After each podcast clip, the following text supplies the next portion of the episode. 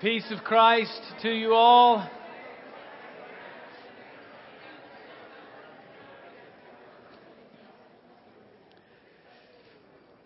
Now, some of you um, uh, may be wondering why there are two people um, up here coming to preach, and uh, you will be amazed that there are two preachers to preach today. And some of you now are like, oh man, what does that mean? How long are we going to be here? You, you, miracles still happen. So you'll. Uh, um, but last week, Lisa Duke, who's part of the staff support team, she gave an update from the staff support team and a discernment process of seeking um, God's uh, leading for our um, uh, associate uh, assistant pastor position here, and told you last week that someone will be coming up to preach uh, with me um, as just part of that um, process. And so that's who Pastor Dennis Hall is up here preaching with me. Welcome. Um, Dennis, uh, Dennis and I met in the late 90s when we were both serving different churches in Charlotte, um, North Carolina. And it's a couple months ago that I called Dennis and said, Yeah, um, this is what the position looks like. This is what we're about. And, and knowing Dennis and his history, knew that he might know some folks that would be able to do that. No, not knowing, thinking that he was serving in a particular church. Um, that, but then in our conversation, it quickly turned to say um, that he wasn't serving there, and so I uh, felt that was a call of the Spirit to say, "Hey, well."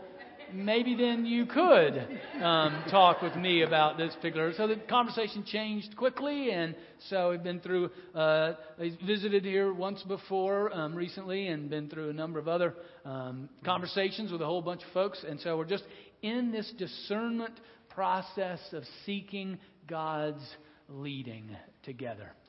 So, um, invite you to join in that process, and let's do so by uh, praying together now. Almighty God, we thank you that you do lead us.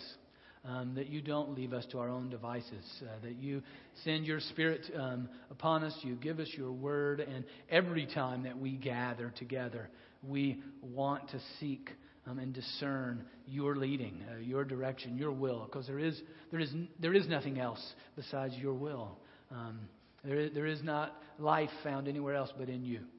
And so, as we gather each Sunday and gather around your word and seek to hear your direction for us, um, that you would open our minds, our hearts, and ready our feet and hands to, to hear, respond, and to do uh, what you're calling us to do. And we lift up uh, this time and lift up uh, Dennis and the whole family as well, specifically for that call of discernment for um, us as a church, for them as a family, and how you would best lead us um, in every way to be brave in you, to be your, your church that is brave and bold strong and courageous.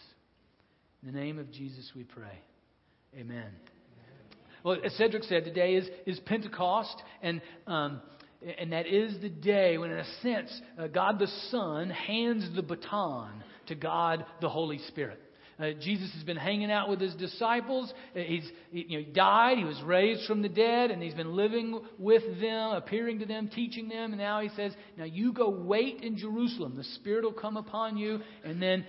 Jesus ascends from them. He leaves them, is now seated at the right hand of the Father, and now the Spirit comes down and dwells in us in order to empower us. As we were just singing, it's not by our might, not by our power, not by our intelligence or strategy, but it is by the Spirit of God then that we are made brave um, for doing His will.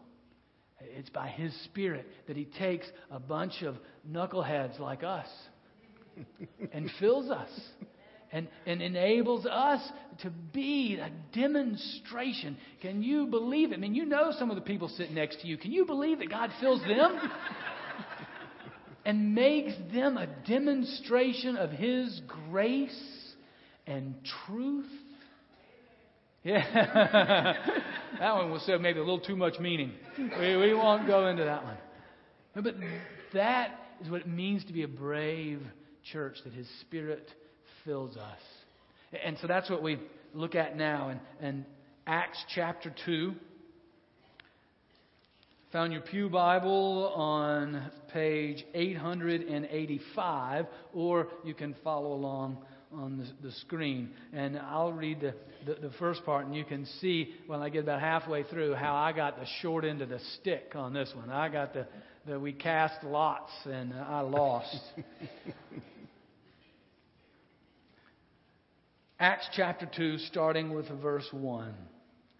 When the day of Pentecost had come, they were all together in one place. And suddenly, from heaven, there came a sound like the rush of a violent wind, and in filled the entire house where they were sitting. Divided tongues as of fire appeared among them, and a tongue rested on each of them. All of them were filled with the Holy Spirit and began to speak in other languages as the Spirit gave them ability. Now, there were devout Jews from every nation under heaven living in Jerusalem. And at this sound, the crowd gathered and was bewildered because each one heard them speaking in the native language of each. Amazed and astonished, they asked, Are not all these who are speaking Galileans? And how is it that we hear each of us in our own native languages? Parthians, Medes, Elamites, and residents of Mesopotamia. This is the part that I said I got the short end of the stick. But you know my rule. Just act like you know what you're saying, and nobody knows the difference.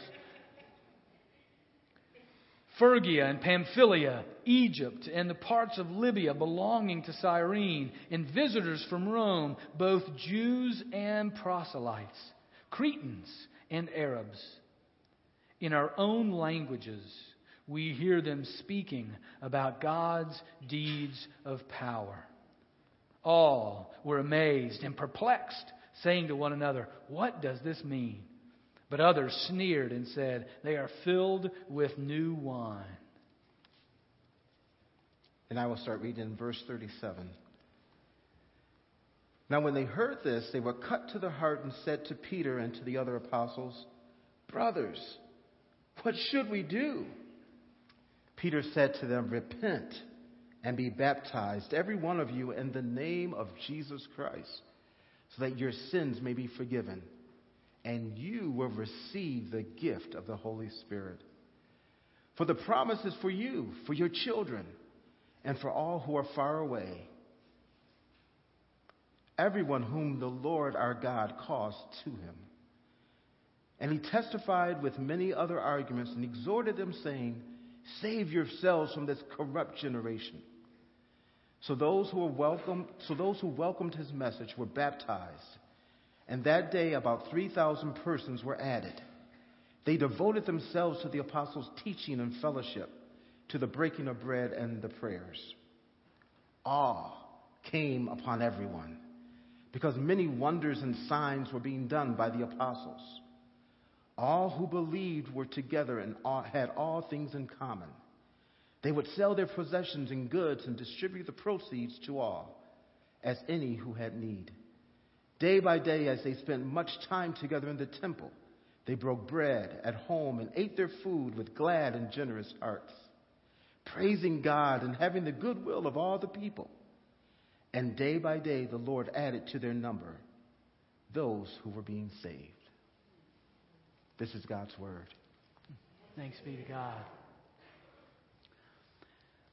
Now, what we're going to, to do, not only today, but over the course of the next uh, um, four Sundays in June, is look at the characteristics that we see from the, the birth of the church in, uh, on the day of Pentecost in Acts chapter 2 and see what are the characteristics of a brave church. Uh, today, we'll give a, a, quick overview, and then the next Sundays following, we'll dig deep into each of the four. But each one begins with an M. And the, first one that uh, we'll look at here is that a brave church is multiplying. A, brave church is one that is ready to pursue sharing the love of Jesus uh, with others. It, it, it intentionally engaged with those outside the, the church for the purpose of sharing the love of Jesus so that they will turn to Him, that they will follow Him as well, and, and be added to their numbers. A brave church is not deterred by busy schedules or full lives or the possibility of rejection. We're not deterred from, from sharing Christ with others. A brave church makes it a point to encourage, challenge, and, and support one another. Every family, every individual, to pass the faith on uh, to our children and grandchildren, to our, our spouses, to our parents, to our grandparents. We make it a point to, to multiply the faith in that way. That's what a brave church does. Look at verse 38 um, that we were that we just read, and, and you see in the very beginning the brave, a brave church is, multiplying. And, and, it's, it's passed on to the initial converts. I mean, what, what, what you see here is that Peter, after preaching, then the people say, Well, what must we do to be saved? And he tells them, Repent and be baptized, every one of you, in the name of Jesus Christ, that your sins may be forgiven, and you'll receive the gift of the Holy Spirit. So he's talking to the new converts. You know, so there was, there was 120 that were gathered at Jesus' ascension and right afterwards. And there was 120 gathered when the Spirit came upon him. And then the, they started speaking in tongues. Peter preached, and now he's talking to the multitude that have gathered who've, who've been brought to Jesus at this point. So they're brand new converts. They're not professional Christians. They're not people on the platform. They're, they're people who are just like all of us, knuckleheads yeah, who are now coming to Jesus. And so, look, from the very beginning, they're told, you'll be multiplying. For the, the promise is for you, for your children, and for all who are far away, everyone whom the Lord our God calls to him. So, right there, he's telling them, now you take that. Now you pass it to the people that are near you and all the people that will cross your path. A brave church is one that multiplies. And, and in our day, we can be concerned and fearful of the raised eyebrow, but in the first century, they were fearful of the raised sword. So it's a brave church then that testifies to the love of Jesus in word and in deed to those that are around them. A brave church multiplies. And what you, you see then at the, the, the very end of the passage then is really the, the tells the whole story. There's the 120 that are gathered at the beginning, and by the end of the day, we're told that about 3,000 persons have been added to their number. A brave church is a multiplying church. The second aspect that we find in our call to be a brave church is God calls us to be missional. And you may ask, what does missional mean? Missional means one that is being sent for a greater purpose.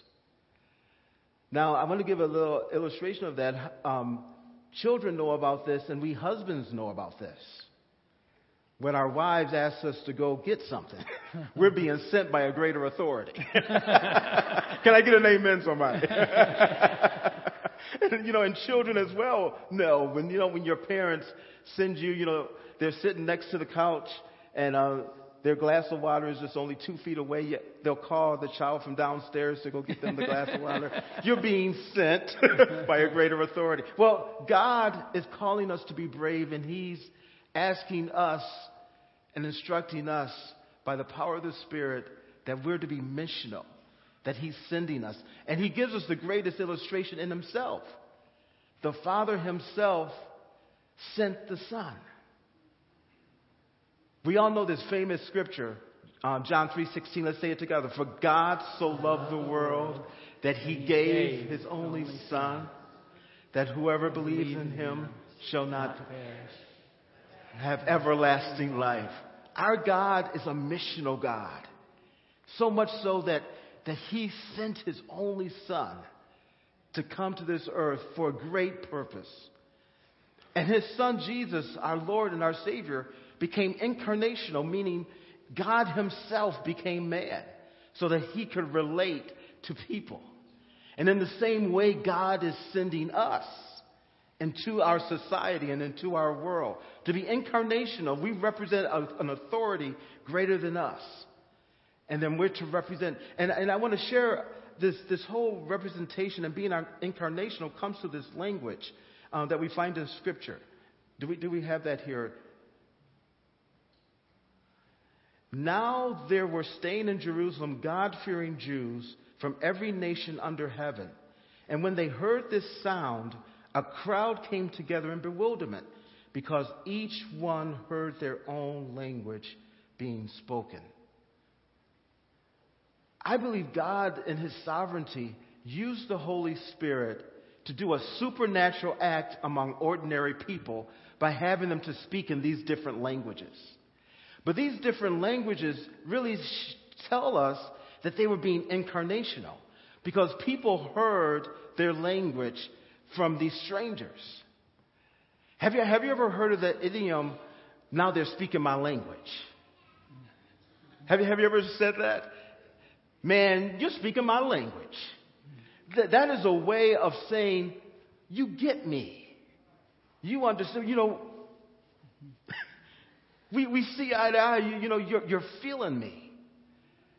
God is calling us and enabling us by the power of His Spirit that we can speak the language of our society. Now we got to be careful because God isn't asking us to change the message. But when we come to society and we're creative, God sometimes is asking us to change our methods, getting to understand, getting to relate to those that may be different from us, so that they will hear their language. And the hopes in hearing their language is, is gaining that, that trust and, and, and that relationship that they might hear the gospel of Jesus Christ. I, I want to share an example of just how hearing their language will endear a people to you. I, I was a uh, short term missionary in Pakistan. How many of you know where Pakistan is? Next to India. And I mean, you're hearing a lot about it these days. Well, I, I spent six months there and I was teaching English to refugees from Afghanistan and from Iran. And most of my students were part of the Mujahideen. The Mujahideen uh, is, right now, is the modern day Taliban. I'm sure you've heard of the Taliban. Uh, and so I was teaching those students English.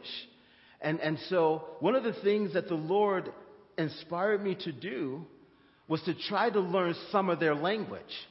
So I would go into the classroom and I would say something like this, shukur. You know, and some of the kids, they would chuckle, they would laugh, you know, because I was butchering their language. so, but, but even greater than me trying to learn their language, even teach them English, me trying to learn their language said something to them. It said, This is more than a guy trying to teach us.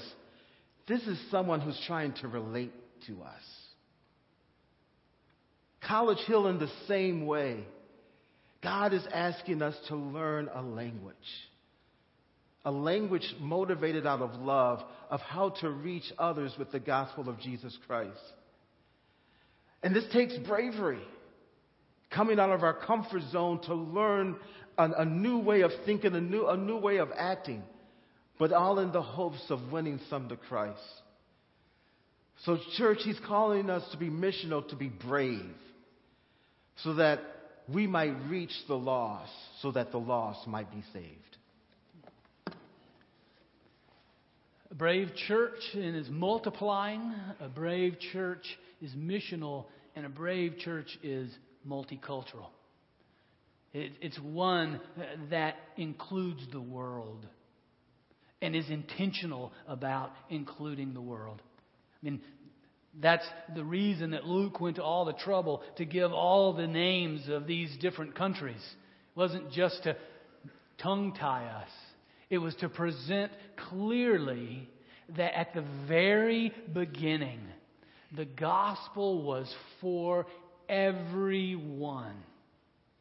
And that the church was to include all types and kinds uh, from all four corners of the world and all four corners of the neighborhood. Each of those nations, they were listing really all the nations that in the first century they would have known, and even the different kinds of people who were there.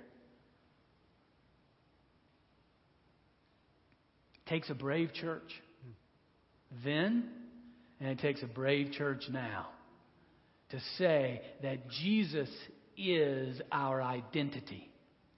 And there is no element of who we are, not the color of our skin, not the amount of money in our background, in our bank accounts, not the country of our origin, not our political convictions. All of those are secondary to being in Jesus. And you see, when the Spirit comes upon the church, it bravely brings all together in Him. Now, I, I believe that the, the church in general, the church um, in the United States, for the most part, has been not brave, but really sort of cowardly when it comes to engaging, being a multicultural church. Now, they're not in this church or many other churches that I'm aware of where they actively pursuing some homogenous, let's just all be like one another, that it was really their thought process or in their bylaws for the most part, it's cowardly. We've been cowardly in the church in general because we've just avoided it. Well, let's not talk about that. Mm. You know, that. I mean, I even had, and I've shared with you before, when I first came here, um, I had two people who were sort of church consultants, sort of talking about and sort of sharing, uh, just talking about what vision and where you think God's leading, and that kind of stuff. And they said to me, Oh, don't do that. Don't, don't go down the, the multicultural pathway. It's just too controversial. It'll be too hard. And, and I remember I was just tongue tied. I, I was shocked. Yeah, believe it or not. Yeah, speechless. Because, and as I, you know, woke up from that, I thought, well, wait a minute. What, what were they saying? They were saying that the gospel of Jesus Christ is not powerful enough to overcome those social walls that we put up. It was a denial of Pentecost. It was a denial of the power of the Holy Spirit. And we all know, I mean, it, we've been doing for uh, several months now a gathering every, uh, try to do it every second Wednesday of the month where we listen to one another about race where we just stop and, and, talk to each other and listen to one another, understanding one another, different backgrounds and perspectives, just to hear one another. And you know, each time we, we meet, we go way long because the headlines give us so much to talk about. You know, it's just every week something comes. It shows us how broken we are as a country, as a nation, that this, this, we don't know how to talk about this. I mean, and it's time for the church to be brave in the power of the Spirit and take the lead. And saying, no, we're, we'll show how. We'll seek by the power of the Spirit to be a community of people uh, from all different backgrounds, all different ages, all different financial backgrounds, all different uh, races and ages, all, all different ways that we enter into and leave a sanctuary can come together because Jesus is greater than all of those things. A brave church from its very beginning. This is the way we've always done it. From its very beginning, it's been multicultural. And the last M that we glean from this powerful scripture is maturing. In other words, the Holy Spirit says, Church, grow up. God is calling us to grow in Christ, to grow in intimacy, to grow in our fellowship with Him and with others. And you know, you may wonder, you know, that's, that doesn't seem to be brave to grow up. But how many of you know, how many of us men know who still like our toys? Sometimes it's brave to throw away your toy and become a man. God is calling His church to be brave, empowered by the Holy Spirit to mature.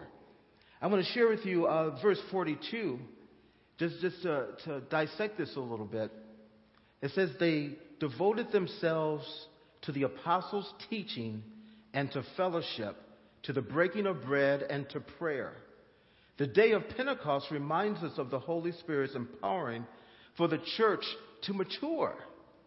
God is calling us to grow up. But it's not the type of maturing where we just have Bible study and we sing kumbaya and, you know, we just hug each other every Sunday and then we go home. It's a type of maturity that God is calling us to come out of ourselves. You know, He's calling us to, to teach, not only to be taught and to receive, but He's calling the church to teach. One, one of the things that the church of Jesus Christ is facing today, and, I, and I'm sure you you are exposed to it, is who is Jesus? You know, we're hearing all different camps defining who Jesus is, and most of them that we're hearing, he's beginning to look a lot like them. God is looking for a maturing church who's willing to teach, who's willing to share, to define who Jesus is. First, you say who he is in me. This is a maturing process. But, but, but part of this scripture that I really wanted to point out was the first part is where it says they devoted themselves. It's a Greek word called proskartereo. And in this Greek word is where we get the word devoted.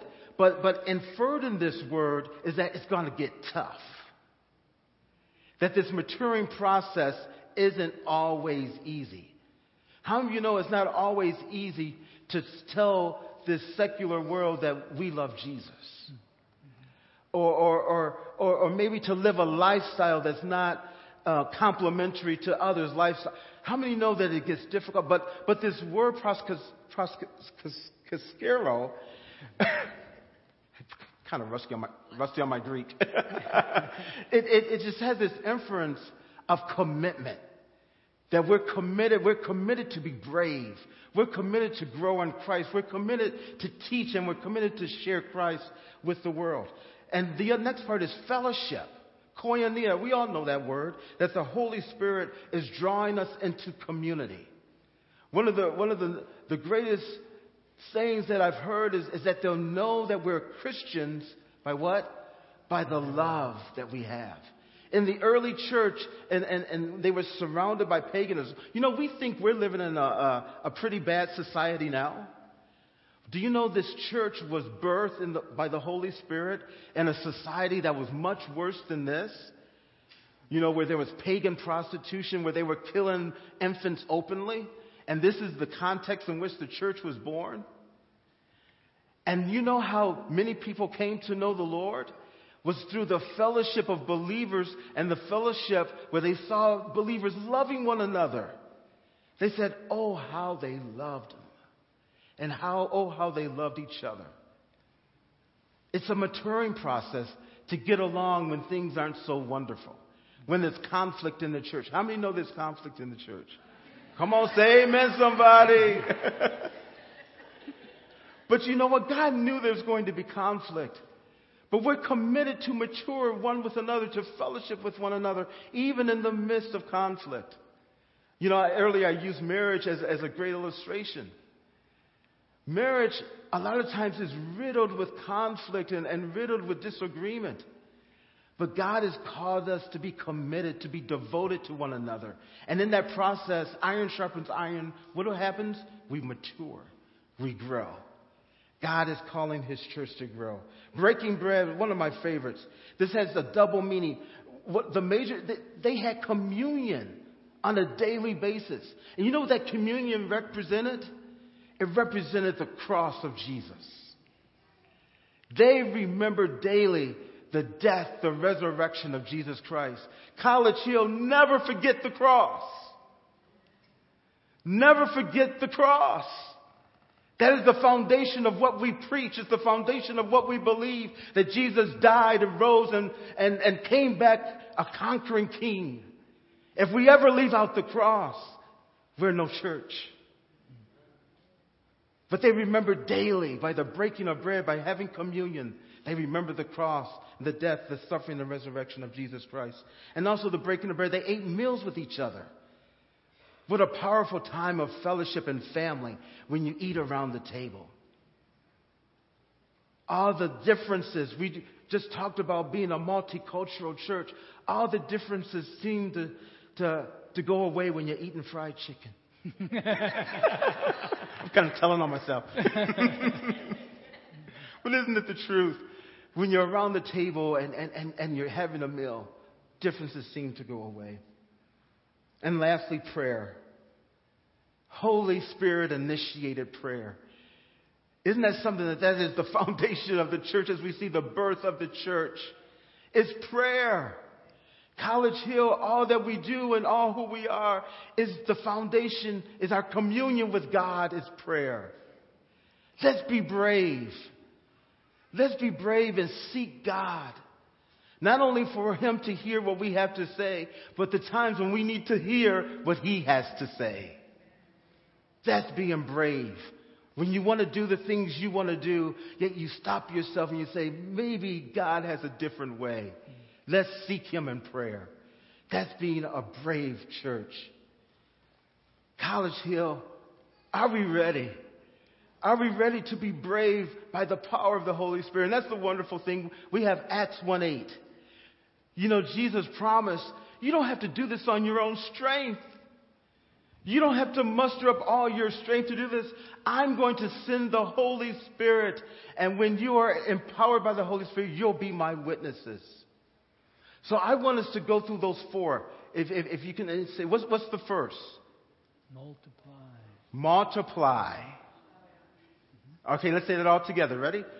Multiply. What's the second? Missional. What's the third? Eh, eh, multicultural. Multicultural, obviously, multi-ethnic. And what's the last? Maturing. Maturity. Let's stand. Let's make that commitment that we're going to allow the Holy Spirit to help us to be brave. And this is our memory verse. As, as, as we continue on with this series of, of being brave and by the power of the Holy Spirit, let's read this together, and this will be our memory verse.